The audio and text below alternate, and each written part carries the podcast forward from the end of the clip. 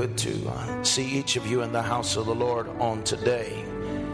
And uh, Anthony, he's, uh, come here. Come here, boy. Amen. I've come in here today and he's sporting this shirt right here. It says Daddy 2018. All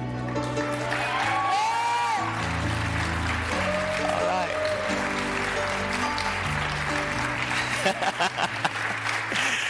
So we wanted to congratulate him and Sarah today, all right? I guess she's got a shirt like that too. He's, he said, Sarah's got one just like it. And I said, Does it say daddy on it too? He said, uh, But he didn't mean exactly that. But they're celebrating the same thing, all right? Praise God. Well, the Spirit of the Lord has been rich here among us, and these uh, past few weeks has been wonderful as we have seen people's lives change, giving their hearts and lives to Christ. I, received this testimony here this morning. I hold in my hand a testimony of a life that was spared this past week. Uh, by God's grace and His mercy, and uh, wanted to thank the church and for us being a church that prays and believes in the power of God. And uh, can we thank God for a life being spared? Amen. Hallelujah. Amen. God's doing great things, and I'm glad to be a part of it, aren't you? Amen. We're living in a time that's exciting. It's an exciting time. It's a challenging time. It's a testing time, but it is also a time of harvest. Amen. We've sown into, amen. We've sown into. Now it's time to reap. It's harvest time. Amen. The most important time of harvest is the day that the seed is chosen. For when you choose the seed, it will determine your harvest. Amen. And we, as the body of Christ and the kingdom of God, have sown into this earth.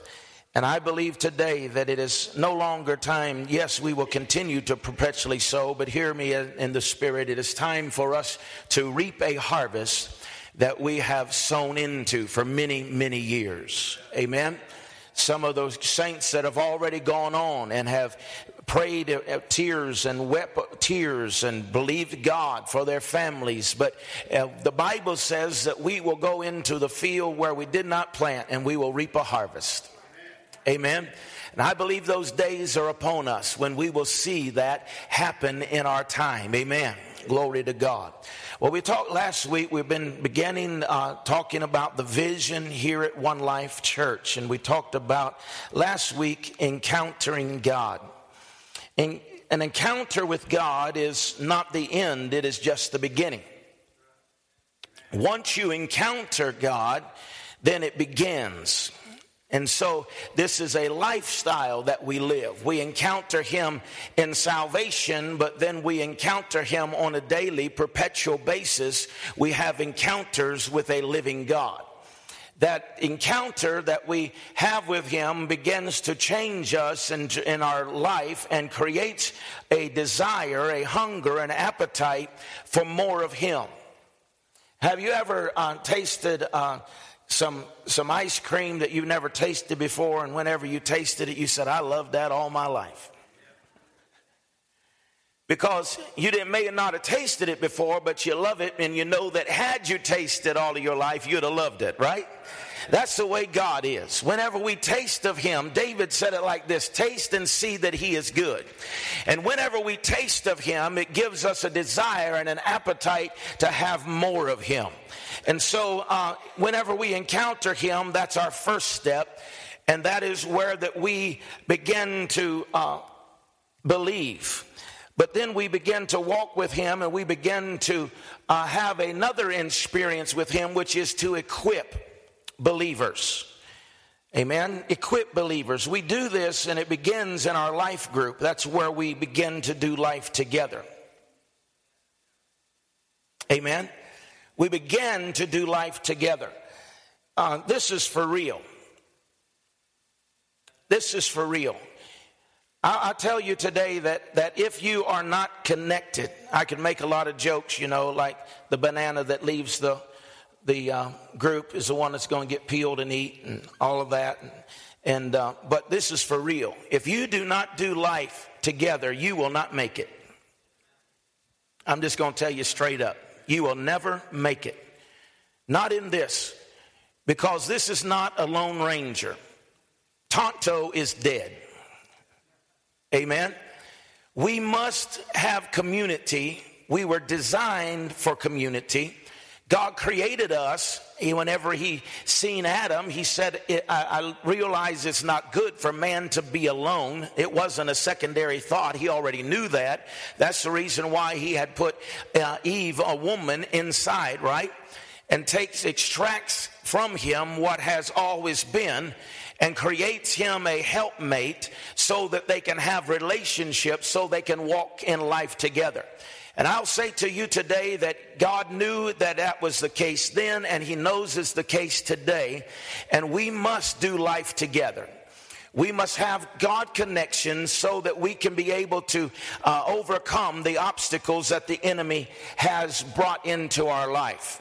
Paul was a well educated man, he was versed in many things. But when he had his encounter with God, it was necessary for him to be equipped. And so we see in Acts chapter 11 that, that Barnabas took Paul to Antioch and for one year he teaches him, he equips him, he prepares him for the rest of his life, for the rest of his ministry. He is being discipled. He is being equipped. And so here at One Life, we see that uh, that equipping begins in life groups. That relationship begins in our life groups. And the church has called to many, it called it many things throughout the years. We have called it discipleship. We have called it Sunday school. We've called it family training hour. We, we've called it a lot of different things. It doesn't matter uh, what you want to call it. What I will tell you is that you have to have it. It doesn't matter to me if it is on a Wednesday night at 10 o'clock or if it is on a Sunday morning at 10 o'clock. One thing is for certain that you must be equipped. You must be discipled. And without discipleship, then you will just be prey for the enemy to devour. Amen. Now, as you can already tell, I'm not going to sugarcoat it today. I'm just going to tell it like it is. All right? Because uh, fluff isn't going to get you anywhere. You can think that you can make it on your own, but what does the Bible say about a man that falls in the ditch when he's alone? He has nobody to pick him up. A single stranded cord is easily broken. But put three of them together, and it's difficult to conquer, right? So I'm thankful that whenever we have have relationship, we have community, we have family, we have discipleship, then it's going to be harder for the enemy to take me out. Amen. The New Testament church called it house to house. This is where Jesus equipped people. He did, he did not equip in the temple, he equipped in house to house. And I want to go with, to Acts chapter 2, verses 42. We, we know our, our theme scripture, right? But I want to go to Acts chapter 2, verse 42. And they continually steadfastly in the apostles' doctrine so, first thing they had, they had four things here. First, they had doctrine. You know, a lot of churches today don't want doctrine. They just want to live however. Don't, don't, don't have any boundaries, don't have any restraints, just do whatever. But I thank God for sound doctrine. Amen. So they had apostles' doctrine. Secondly, they had fellowship. Thirdly, they had breaking of bread. And the fourth thing is they prayed together.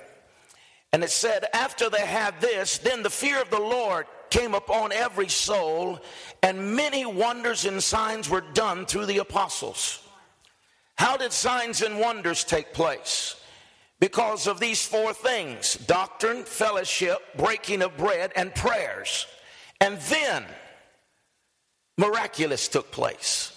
Then the signs and wonders took place. And now all who believed were, uh, were together and had all things in common. And they sold all their possessions and goods and divided them among all as many as need. And so, continually, daily, in one accord in the temple and breaking of bread from house to house, they ate their food with gladness and simplicity of heart.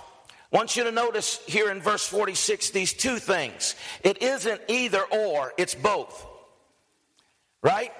So, continually, daily, in one accord in the temple and breaking of bread from house to house. They were uh, ate their food with gladness and simplicity of heart. In verse 47, praising God and having favor with all people, and the Lord added to the church, and the Lord added to the church daily. Not on Sunday, not on Wednesday, not in a good revival service. Come on, somebody. All of that's good, but he added to the church daily those who were being saved. How is it that people can be saved if there is no service? How is it that people can be saved if there is no church gathering? Well, it was never intended to be that. Amen? He taught his disciples to be disciples, to be witnesses, and they led others to Christ. They discipled them, they brought them along. And so thank God for those who walk the aisle and give their heart and life to Christ. Come on, somebody. Amen. Thank God for that. But the, but this world is not going to be saved by just Sunday morning services. This world is not going to be saved by having mega crusades. We'll do all of that and thank God for that. But listen, it will not be saved. How are we going to reach the world before Jesus comes? It's one person telling another person about Jesus. Amen. And when we do that, we will see people saved daily, such as pleasing unto the Lord. And so, one life goal is to take people from believing to following. When a person has an encounter with God, they believe. Huh? They believe. And that's the first step to salvation. That's the first step to having relationship. But it, but it's not enough to just start the journey. Right? He who endures to the end, the same shall be saved. So, how are we going to endure? How are we going to make it? How are we going to not just begin and then quit? But we're going to make it to the end. We're going to make it to the finish line. How is it that we're going to do that? It's, it's when we begin to become followers of the Lord Jesus Christ. James 2 and 19 says this You believe that there is one God, good. Even demons believe and they shudder. So the devil is fearful. He believes, but it's not just good enough. How many know the devil's not saved? but it's a beginning process of salvation. We believe upon the Lord Jesus Christ and we are saved. But now that we're saved, we have to do something with our salvation. And so believing is the first step, and it's a wonderful step. But there's a next step that comes after believing, and that is following. Becoming a follower, becoming a disciple of Jesus Christ. In Matthew 28 and verse 19, he said, Therefore, go and make converts. Huh? Is that right, Brother Joe? No. Go and make disciples. Amen. Conversion is the first step. But Jesus said, Thank God for that. I'm not, but I'm not interested in you just making converts. I'm interested in you making disciples, followers of how many? All nations, baptizing them in the name of the Father and the Son and the Holy Spirit.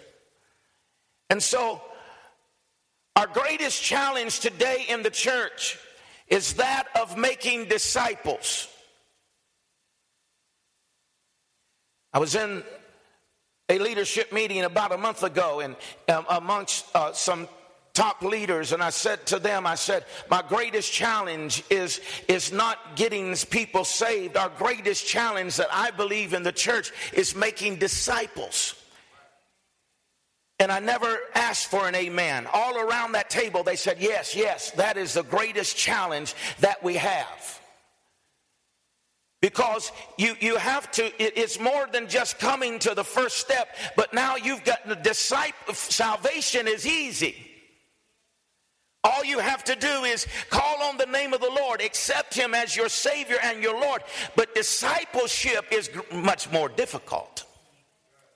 Because disciple, at the root of it, discipline. You have to discipline yourself. You have to do things you don't enjoy doing.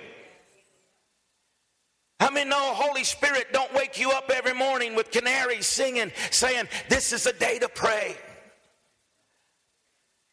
And you jump up and start, start praying with great joy. I don't know, maybe you're more spiritual than me, but that don't happen to me every day. But our prayer is a disciplined life. It isn't something that just comes all the time. Yes, the spirit of prayer can come and it's joyous. You can begin when a spirit of prayer comes, it's a joy that you can pray for two hours and think you're there two minutes. But more often in your life, prayer is a discipline in your life that you develop through a relationship with Jesus Christ. Amen. Just because you're a friendly church doesn't make you a discipling church. Real life change happens in the context of relationships. And first relationship is this is only God can change a person's life. Only Jesus Christ can change a person's life for real. Huh? But the second thing is is relationship with others in our family. Others in the kingdom. That you cannot uh, you cannot correct someone until you first have relationship with them. Amen. If you don't have relationship with somebody, especially in the day that we're living in, if you bring correction to them without relationship, that you will never see them again.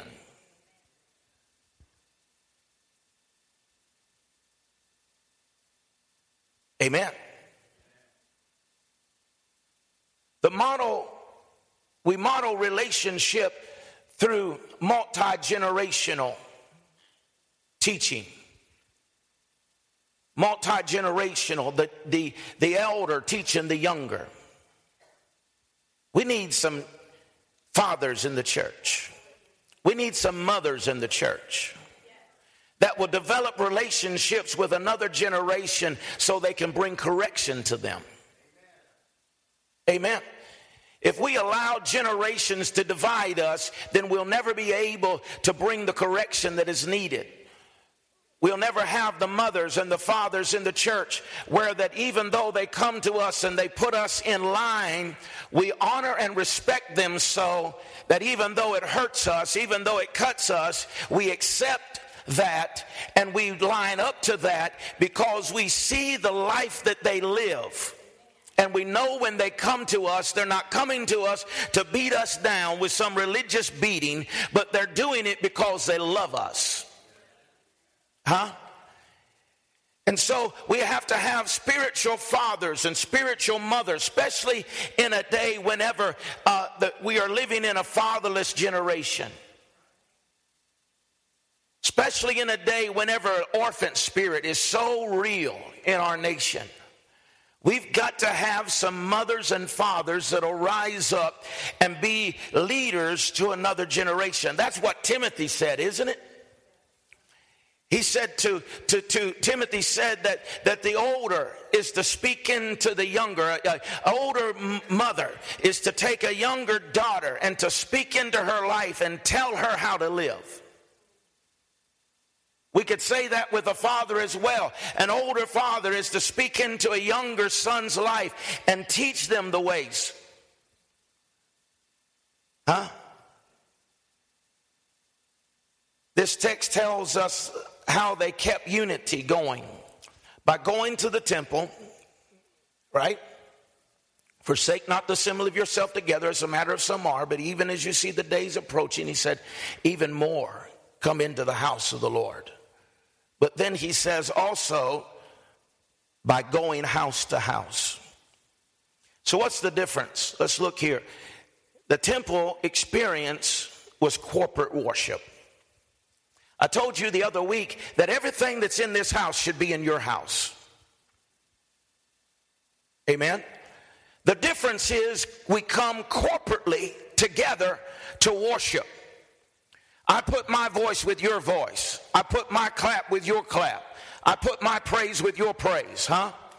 And we do it corporately together in the house of the Lord.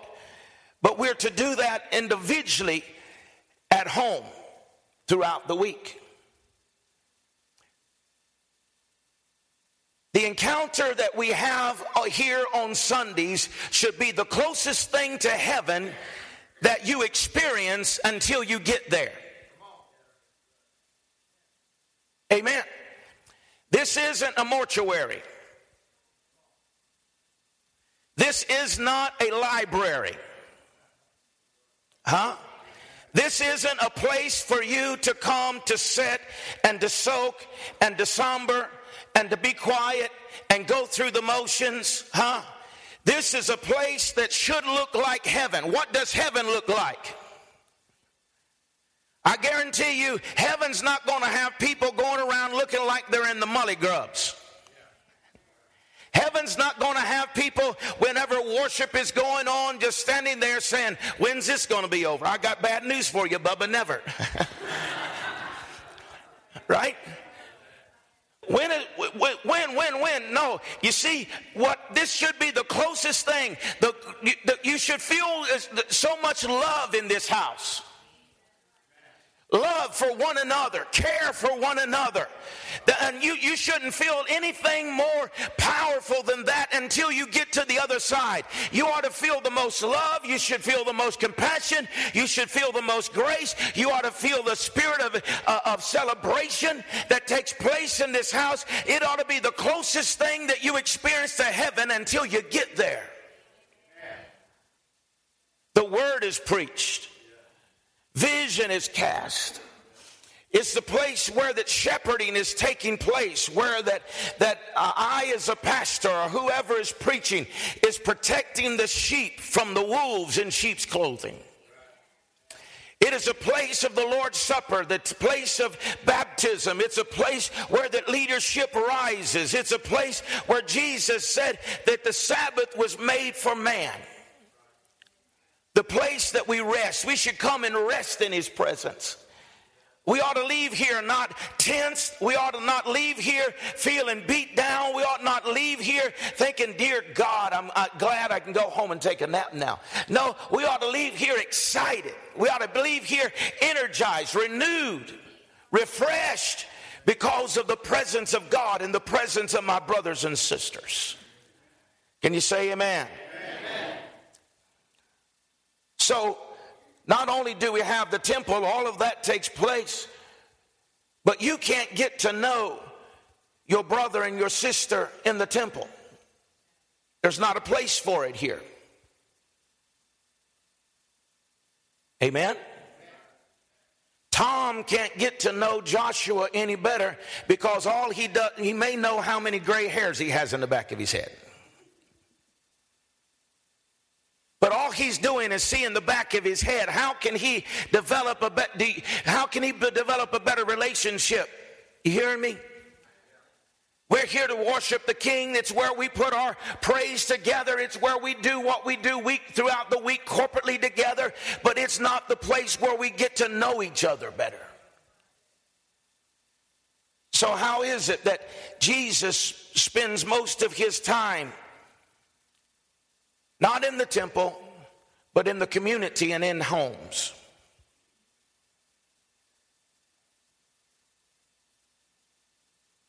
You realize Jesus did most of his miracles outside of the church.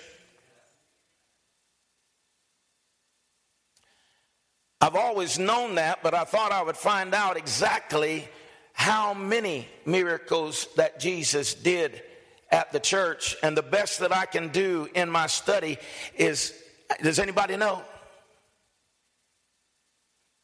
Three. Three miracles Jesus does in the temple. Now, I, I, love to be corrected, so if, if I'm wrong on that, anybody can do that study and help me out. I'm, I'm not being honest. I'm not being whatever. I'm being honest. But this is Luke chapter 4. He cast a demon out. Man, in Matthew chapter 8 and verse, or excuse me, Matthew chapter 12 and verse 10, he healed the man with the withered hand. He was in the temple. We remember when all the, the holy people were standing around and they was wanting to chastise him because he was healing on the Sabbath day. And they were in the temple. And then the third one is in Luke chapter 13, uh, verses 11 and 12. It, that's where the woman who had been over, was been over for 18 years, he healed her in the temple. And all the rest of the miracles Jesus did, he did not do them in the temple. He did them in the marketplace. He did them along the way. He did them in houses where people were. Huh? Peter's mother in law sick with a fever, they didn't say, Well, send somebody over there and get her and bring her to the temple. No, he went to where she was, rebuked the sickness. You know, I, I don't want to get into all that, but she had a fever, so it suggests to me that she had more than just a bad day. She had some kind of infirmity connected to that fever. But Jesus rebuked the fever. Immediately she gets healed, gets up, and cooks them some dinner. Amen?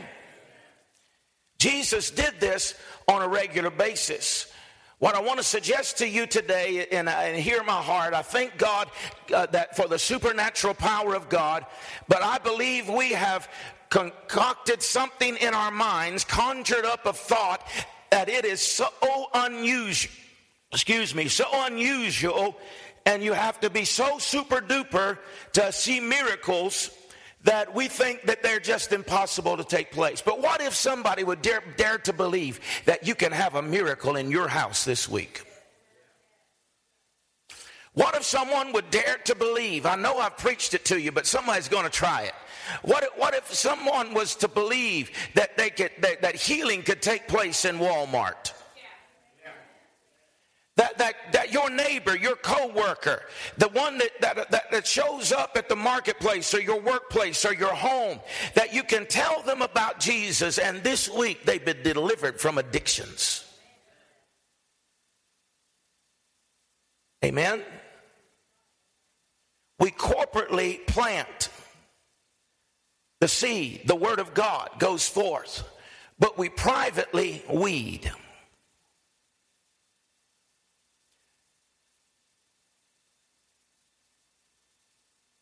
Publicly sow seed, but we privately weed.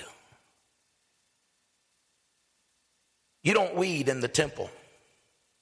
You don't embarrass people. Thought I'd have a little more help than this. Amen.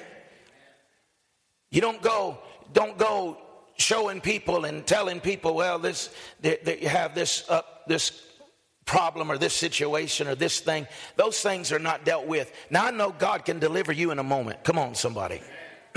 but I'm talking about whenever you have issues of the heart that you're dealing with in your life, uh, you don't you don't get up and and and you know and somebody say, uh, I just want everybody to know I'm dealing with lust. huh? I just want somebody to know I, am addicted to I'm addicted to pain pills. Just want everybody to know. I want to know. I want everybody to know that me and my husband not getting along.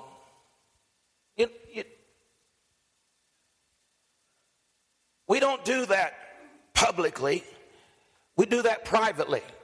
Whenever we have brothers and sisters that we can confide in where that we have confidence in them and trust enough that we can tell them our challenge in our heart, what we're struggling with in our life, and know that they're not going to go put it on Facebook. Come on, somebody. That they're not going to go telling other people, well, I just want you to pray for them because you know, yeah, shut up. You gossiper. Come on. Amen. But we do it privately because we have relationship and we can believe one for another. Can you hear me today? The pastor shares in the temple, but the people share in the homes. Pastor shares in the temple, but people share in their homes. We share the good news of Jesus Christ. I'm listening in the temple, but I'm actively participating in my home. I come here to hear the word of God, the meat with meekness, the engrafted word of God that's able to save my soul. But when I go home, I don't leave it at the temple. I take it with me and begin to apply that word to my life, activate it in my life so that I participate with the word that I heard at the temple. Why? Because I'm not just a believer anymore. Now I'm being equipped. I'm being a follower so, what I've learned today at the temple, I live out tomorrow in my life because I'm a disciple, I'm a follower of the Lord Jesus Christ, right? And so, there are so many needs that are not met at the church, at the temple gathering, that when we have relationships can be met together in homes. In the house to house experience, the older teach the younger. It's called mentoring. Amen. I love mentorship. I have been spared years of struggle, sitting with individual for 30 minutes.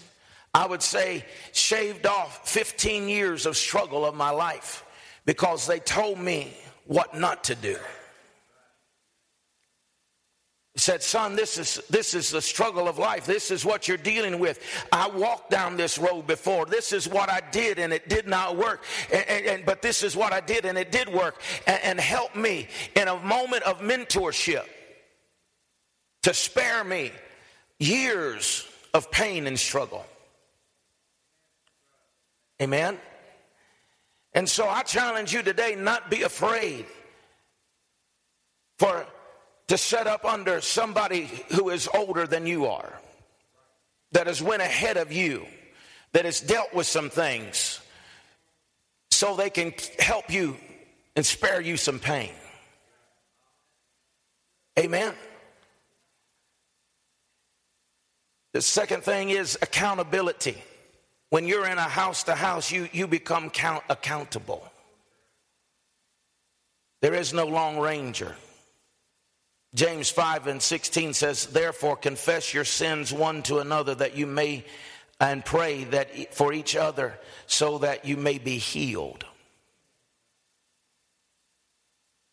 I've already give you the example. We don't do that here, but we confess our sins to those that we trust so that we can be healed. There's a scripture that tells us this. He says that, that the enemy is restrained or constrained into outer darkness. And I've seen so many people that have been freed, been liberated just by coming and, and sharing in confidence a struggle, a fight, a battle that they've had in their life. And the moment that they begin to share that, that what is taking place in their life, instantly they're set free from that thing. It's not because they're talking to me. It's because they're chained in the outer darkness. That that has been hid, hid, that that's been concealed. The enemy can torment your mind and torment your spirit. But the moment that you confess your sin, your fault, your difficulties to a brother or a sister that you can have confidence in, God's power will come and release you from that thing. Amen.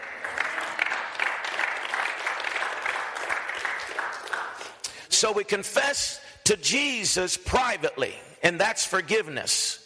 But we confess to others and walk it out in victory through accountability. Amen. God can set you free from pornography.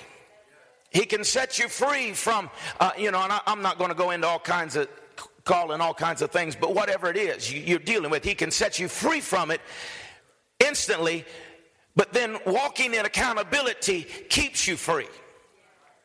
It walks you out of that thing, and the further you walk away from it, the less draw that it'll have on your life. But if you have somebody that is keeping you accountable, it'll cause you to stay free from the bondage that you come out of. Amen. We learn through people sharing. I can tell you you know, I was raised up in the church. I mean, raised up in the church. Anytime anything was going on at the church, we were at the church. And, um, you know, we didn't have these little week revivals, two days, three days, things. We had revival six, eight weeks. You know, people can't take that no more. You know, they may get tired and can't go to work or whatever, but they can stay up and watch games till. Hallelujah. But anyways, we were there. we were there. If it was eight weeks, we was there every night. All of those things. And seen some powerful things. I've told you the stories before. I sat on the right hand side, right there on that corner bench, and I watched miracles take place. I watched people be delivered from demonic spirits. I seen blind eyes open. I seen backsliders return to God. I seen he- healing of cancer and goiters that come off of people's bodies. I seen all kinds of miraculous things setting there on that front row and that right hand side of that little church in Brimfield, Ohio. But the greatest moments, if you can believe it, wasn't that.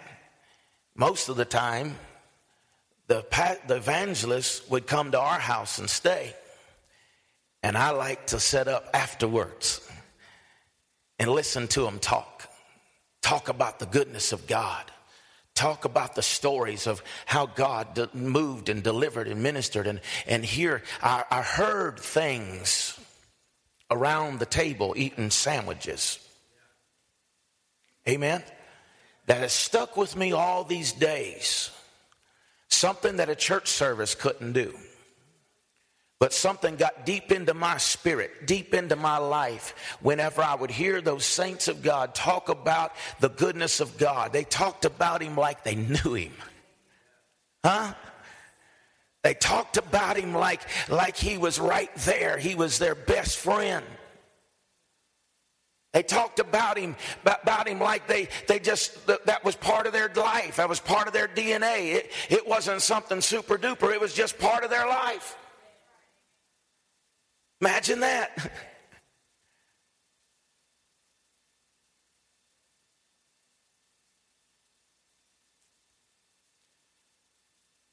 Why do we need to have connection? Why do we need community? Why do we need to have relationships? With brothers and sisters because it causes us to grow over the long haul. Being a church member takes very little effort. All you have to do is show up. But being a part of a life group is an essential effort. You have to get involved. People leave the church and shortcut discipleship process and it never begins, then you'll never grow. Amen? I want to give you a few statistics here.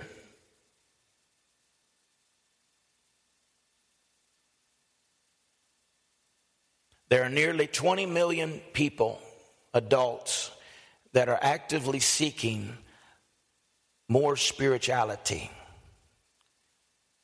according to Barna Group. But they don't, they come to the church, but the church is not meeting that need. The church is not just a birthing center. People are being born again and converted. But that's not the end of us. That's just the beginning of us. Amen. How many come back? How many get involved in not only encountering God, but being equipped so that they're making an initial a commitment to their spiritual life and spiritual growth? Jesus is more concerned about conversions than he was crowds. And he was more concerned about making disciples than he was conversions. All right? Listen to this. The average evangelical church in America wins how many people a year, you think? 100. Have 100 member evangelical church wins how many to Christ each year? Less than two. 1.67. I don't know how you divide a person up, but that, that's it. 1.67 people are saved in the evangelical church in America, averaging 100 people. One third of church membership states their greatest needs are not being met in their church. But that when they began to go to groups or life groups, those life groups met their need for a continual growth in their relationship with Christ. Only 50% of church members pray for at least five minutes a day. I'm sorry, not a day, five minutes per week. Only 11% of church members have shared the gospel even once in the last year. 33% have never shared the gospel with anyone. And I have about 10, 15 more minutes of your time today. This is my concern. My concern is this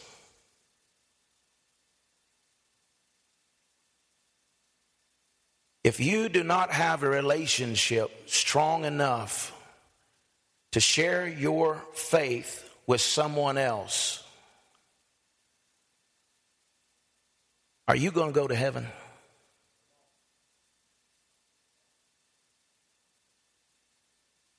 I'm not damning you to hell. I'm just asking you a question. It's a question I've been thinking, asking myself the last few weeks. If we are not confident enough in our salvation, if it has not changed us enough that we want to tell somebody else how good He is, is He really good? This is my next concern. I know it's heavy. I know it's heavy, but it's all right. My next concern is this if we do not have a strong enough relationship with Christ to share our faith, then we do we have a strong enough relationship with Christ to endure to the end?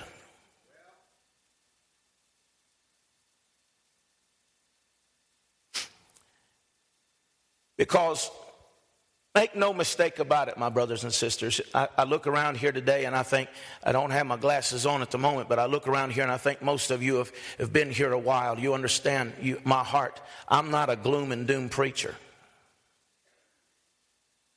but I am realist. And I'm telling you, not because the Holy Spirit's told me, I'm not prophesying that, but I'm telling you that hard times are coming to America. There's two worlds that are colliding together, and the goodness and the darkness and they're colliding at the same time in our nation. And we're going to see a third great awakening, but we're also going to see challenges like we have never faced in our life right here in America. And it's going to happen at the same time. I've spent the last three days with um, leaders from around the world. I went to Atlanta and we spent three days there with 127 leaders from around the world that were talking about the end time and talking about what God is doing and we all agreed that and the spirit of God confirmed that that that there is not only going to be an awakening come to America but through the spirit the word of the Lord came and said I'm not only interested in America but he said I'm going to bring a global awakening to the nations. And so I believe that. But then I sat there and I listened to these testimonies of men that came to the microphone one after another, and I felt, what in the world am I doing in this room? Man like Paul I, that's from Vietnam. He was a witch doctor there. They, he was the highest ranking witch doctor in Vietnam. They called for him because they was having some people had come to his the, the region and began to preach the gospel, and uh, they believed in signs and wonders. They seen miracles, and they preached in this crusade. And they came to him and they said, uh, "Paul, you need to come down here because if you don't, everyone is going to get saved." He said, People are being saved. Said, Some of your followers, some of the people coming up under you are being saved. He said, Okay, I'll go there and I'll take care of it tomorrow. He goes down there and he says, I called on 3,672 gods to stop this meeting.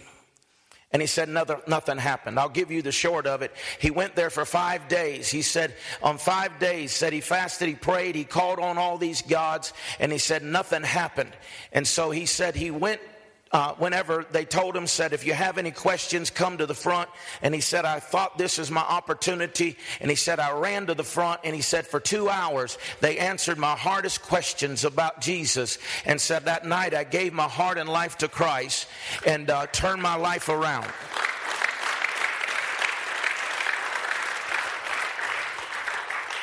Whenever he got home, news had already got back to his home. His grandfather says, Paul, what do you think you're doing? He said, Tell me that you're not going, you, you've not accepted Jesus Christ. Tell me that, he said, renounce that. He said, No, I, I, I have. He said, I'm going to give you till in the morning to renounce him. If you do not renounce him, you're dead in this family. You're gone. And uh, so he woke up the next morning and he said, I've been there for five nights. He said, I remembered some of the songs that they were singing. They was got into my head. And he said, grandfather woke me up before I woke up. And he said, what is your decision? And in his broken English, he said, I began to sing that song. I have decided to follow Jesus. no turning back, no turning back. They put him in prison. They put him in a prison on uh, for uh, for um, people that was on death or well, put him in three different prisons. One of them was on death row. The other one he went to, but what the problem was when they put him in death row, instead of him going and giving in to, to it, uh, they put him in. I forget how many people were in the cell with him, but they put him inside that cell and he starts leading them to Jesus until everyone in the prison gets saved. So they pull him out of there and said that don't work. They put him into this other prison and he goes over there and all the people get saved. They said, well, we got enough of that. They blindfolded him, drove him for six hours. When he opened his eyes, he found himself in the middle of a prostitute women prison. So he said, We're to fix him. He, shared, Jesus with them all those women got saved. They said, they said There's no use in putting him in prison so they kicked him out, him out of the country. And they said, Don't you ever come back here again. And I'm complaining because people won't show up for church. Church.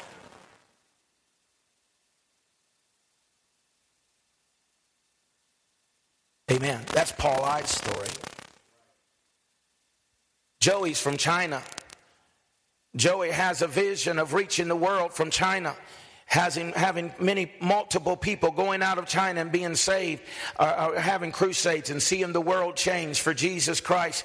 And, and Joey, uh, they told Joey, they said, This cannot happen. You cannot do this. And they told him, they said, they put him on death row. They said to him, You renounce Jesus, forget this foolishness, or we're going to kill you. They brought him in, said, Here's your food. What's your last request? And he said, I want to pray. And he said that he began to pray the Lord's Prayer. And he said that whenever he was praying, he said that they do not kill you till you get finished talking. So he said he just continued to say the Lord's Prayer over and over again. But he said, in the middle of saying the Lord's Prayer, he said something happened and the presence of God came into that room. And so fear of the Lord came into the room. The people that was over him said, Get up, get up, and go back to your cell. Get out of this room.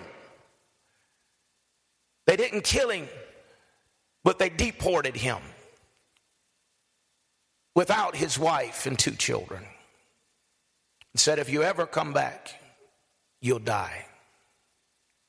Now, that couldn't be God, could it? I mean, it can't be God for you to be separated from your family, can it? That's what we would say. Well, it must not be the Lord's will. We'll just be a undercover Christian. Joey asked him, he said, he said, Do you renounce Jesus? And he said, If I told you I renounced him, would you believe me? And they said, No, we wouldn't. He said, Why you ask me such a question? Luke is from Iran. They've run him out of the country. They told him that if you ever come back, we will kill you at the airport. But he still has people there on the ground that is sharing the gospel. He said last week, two of them died. They had leaders that had home groups underground home groups. They found them and they killed them for leading it, and they put the ones that were in the house in prison for 10 years. It's easy being a Christian in America. Just show up at church on Sunday.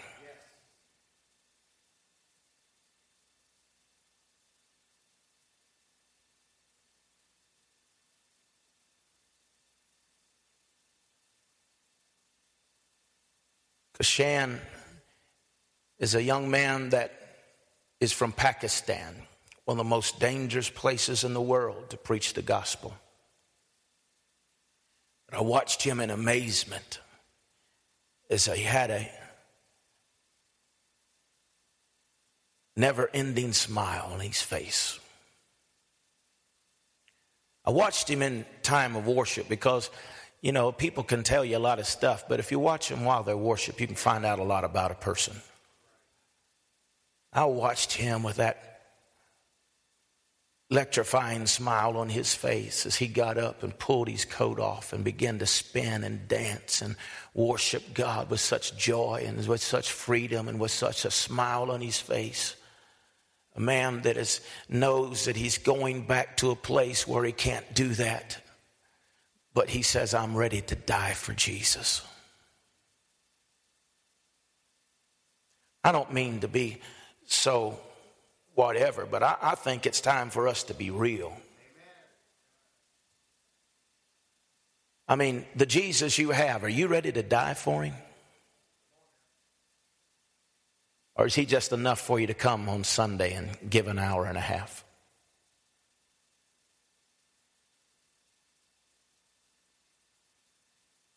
Are we going to be able to stand for Jesus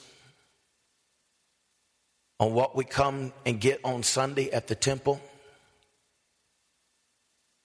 And not have, when the difficult times come, we don't have a prayer partner.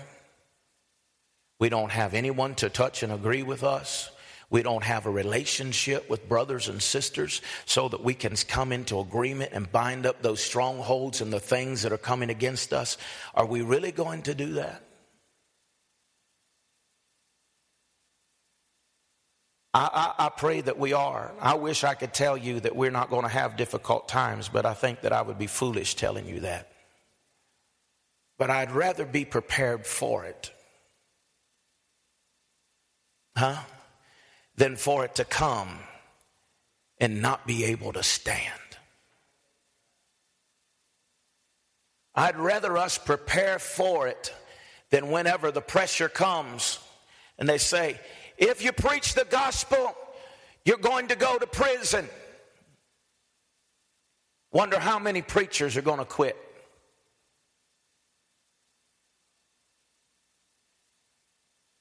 If you believe in Jesus, you're going to be martyred. How many is going to hold on to the bloodstained banner and say, I'm so in love with him that I cannot deny him? It would be better for me to die a Christian than to deny him because he's been so good to me.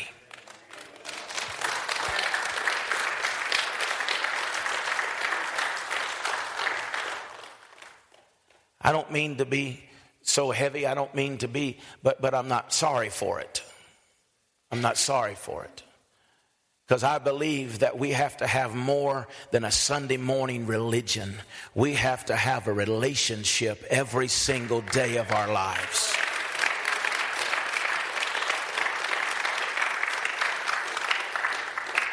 That relationship with Him is the encounter, it's the discipleship right? It's my brothers and sisters that whenever I'm weak, I can draw strength from them. I know we're living in a different world, but you know the power of a text message? A good one? that you have a prayer partner that just says, you know what? God's put me on you on my heart today and I've been praying for you. Whenever somebody comes to your heart, I'll just share this, but whenever someone comes to your heart, I've, I've learned that you're not even thinking about them. You're not, you know, wondering, well, what's, you, they just come into your heart, your mind. They're there for a purpose. Holy Spirit's brought them to your mind. You may not know what they're going through. You may not know what they're facing. But you can crawl into that thing with them in the spirit of prayer. And you can begin to pray and rebuke the enemy and the strongholds, whatever the situation is, and you can be a part of their victory and their success because you've been obedient in a relationship to pray for your brother and your sister. Amen. I haven't always been faithful to do it, but I try to be. Because whenever there's times in my life, whenever I'm down, I want some Holy Spirit goes and talks to somebody else. I want them to take time to pray for me. And whatever we go through in these last days, I don't want to try to go through it by myself. Whatever we deal with and the circumstances, you, you understand the climate that we are living in, the culture that we're living in, my brothers and sisters, is not going to be turned overnight. It is not going to be turned, you know, in the government. If you're thinking about the government, it's not going to be turned in four years or eight years. The culture we are now presently living in is because of the past 25 years in America. And this thing is building and building and building. And we're seeing the turmoil. We're seeing the undercurrents are coming to the surface. We've seen these spirits that are being activated publicly that only would dare to be in private just a few years ago. Amen. But make no mistake about it, nothing is happening by accident. I'm going to quit in just a minute. You can come, Melissa. Nothing is happening by accident. Nothing is happening because of this political party and this political party or this over here. It is strategic spiritual warfare that is taking place.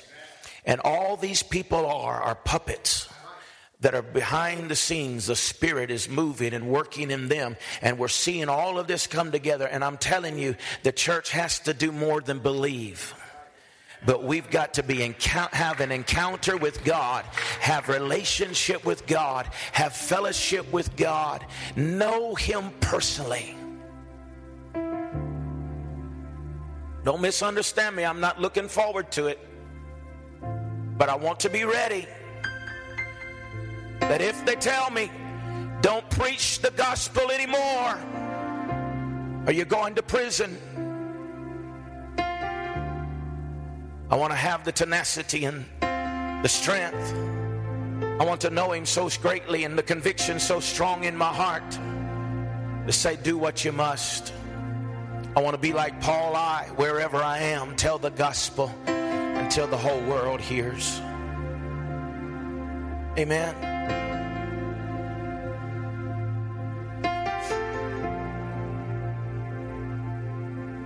I may have shared this story with you. It's the last one I'll tell, and we'll go home. But I was in the jungles of Africa a few years ago. We had set up a tent in an area for to have a crusade. Whenever I went there, no one would come into the tent, under the tent. Around the tent, there was hundreds of people standing around, but would not dare come into the tent. I asked afterwards, I said, What's going on here? Why aren't people coming under the tent? Why aren't people responding? And they said, Didn't they tell you? And I said, What? He said, Well, they th- killed three Christians here, three preachers last month. They're afraid that if they come into this tent, that they are going to be connected, related with you and Jesus, and they could be cut off. They could lose their jobs. Their kids could have to quit school. And they're not willing to do that.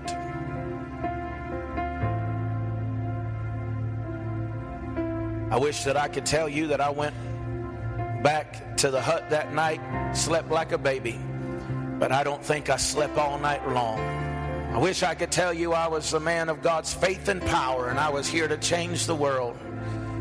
But the reality is, there was a struggle on the inside of me that said, Are you going to get up tomorrow and preach this gospel knowing that your life could be in jeopardy? Are you just going to shut up? wait your time out, get on a plane, and go back home when the time is due to do so. I wrestled with those thoughts. I thought about my family. I thought about Renee and Jordan and Destiny. I thought about the image of them possibly sending me home in a wooden box. But before the sun came up, I settled it in my heart. For me to live is Christ, and for me to die is gain.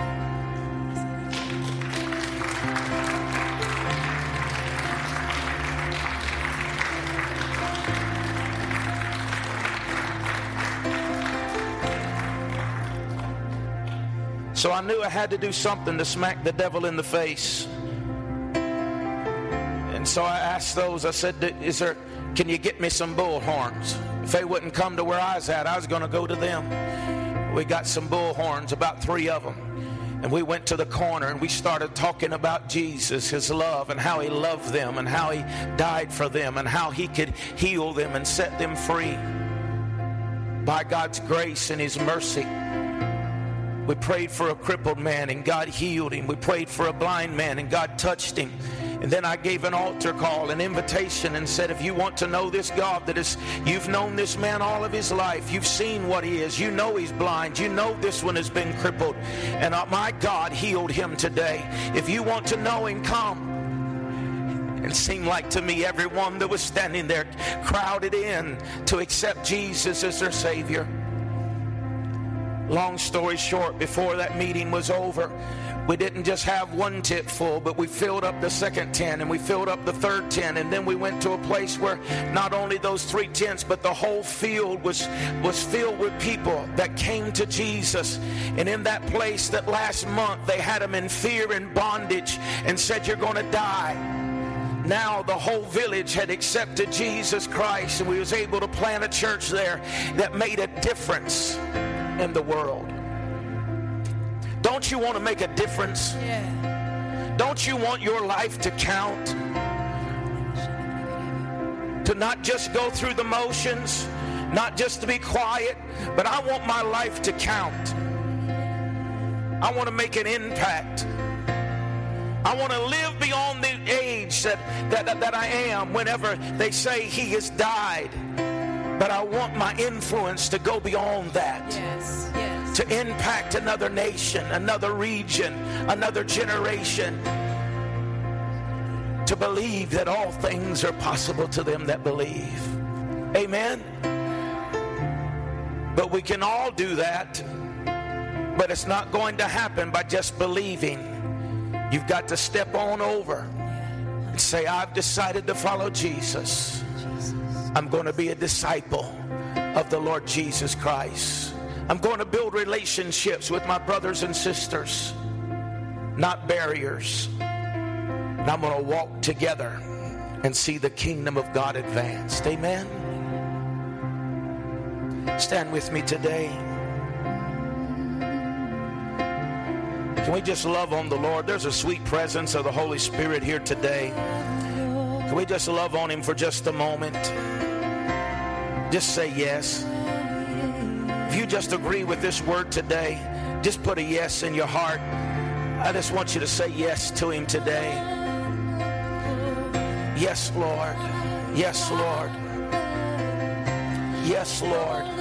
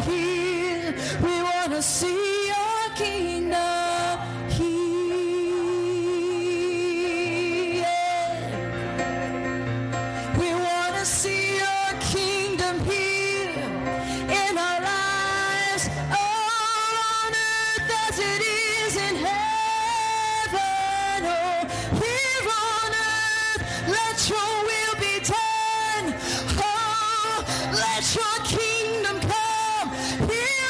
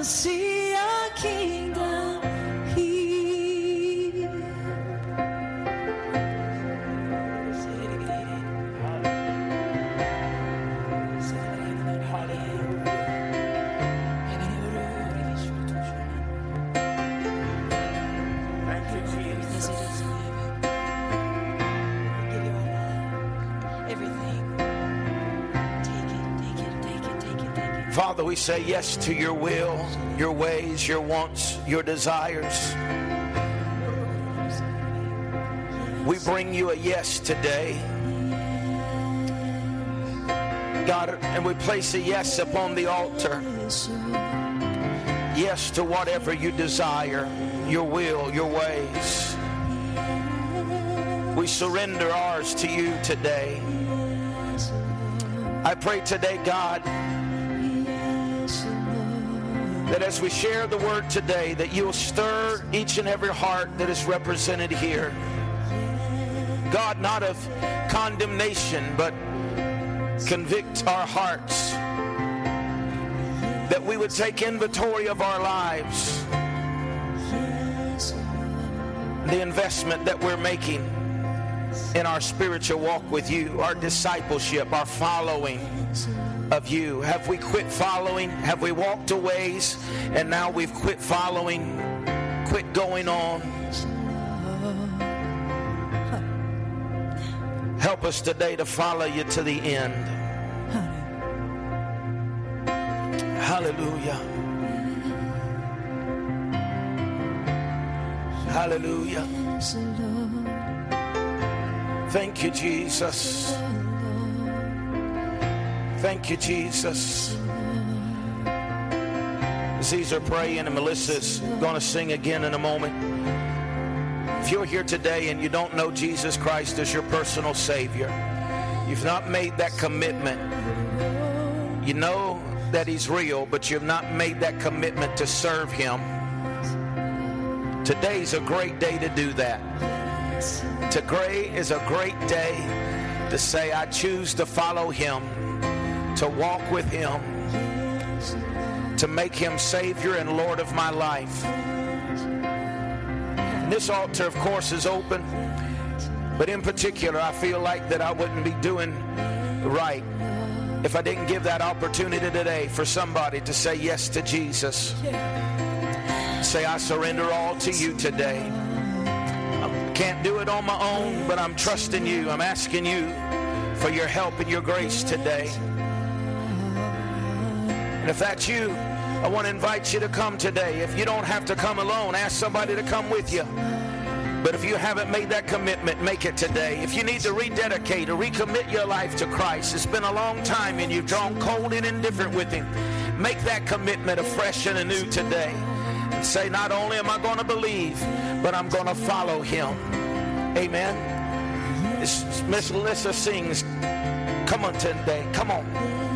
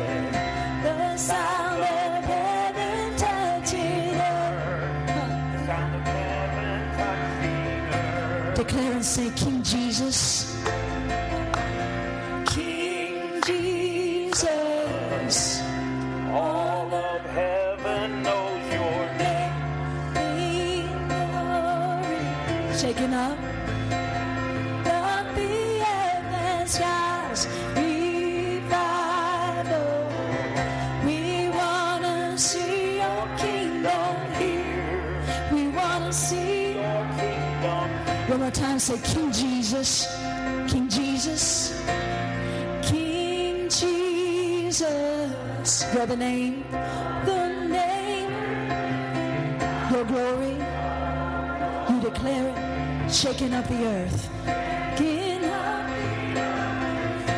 Revival, yeah.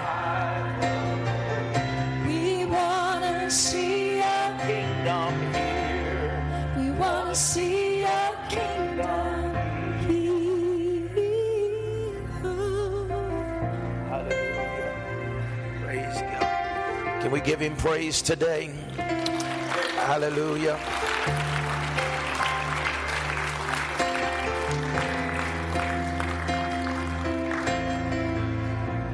Father, I just pray for each and every one of us today that we grow closer to you.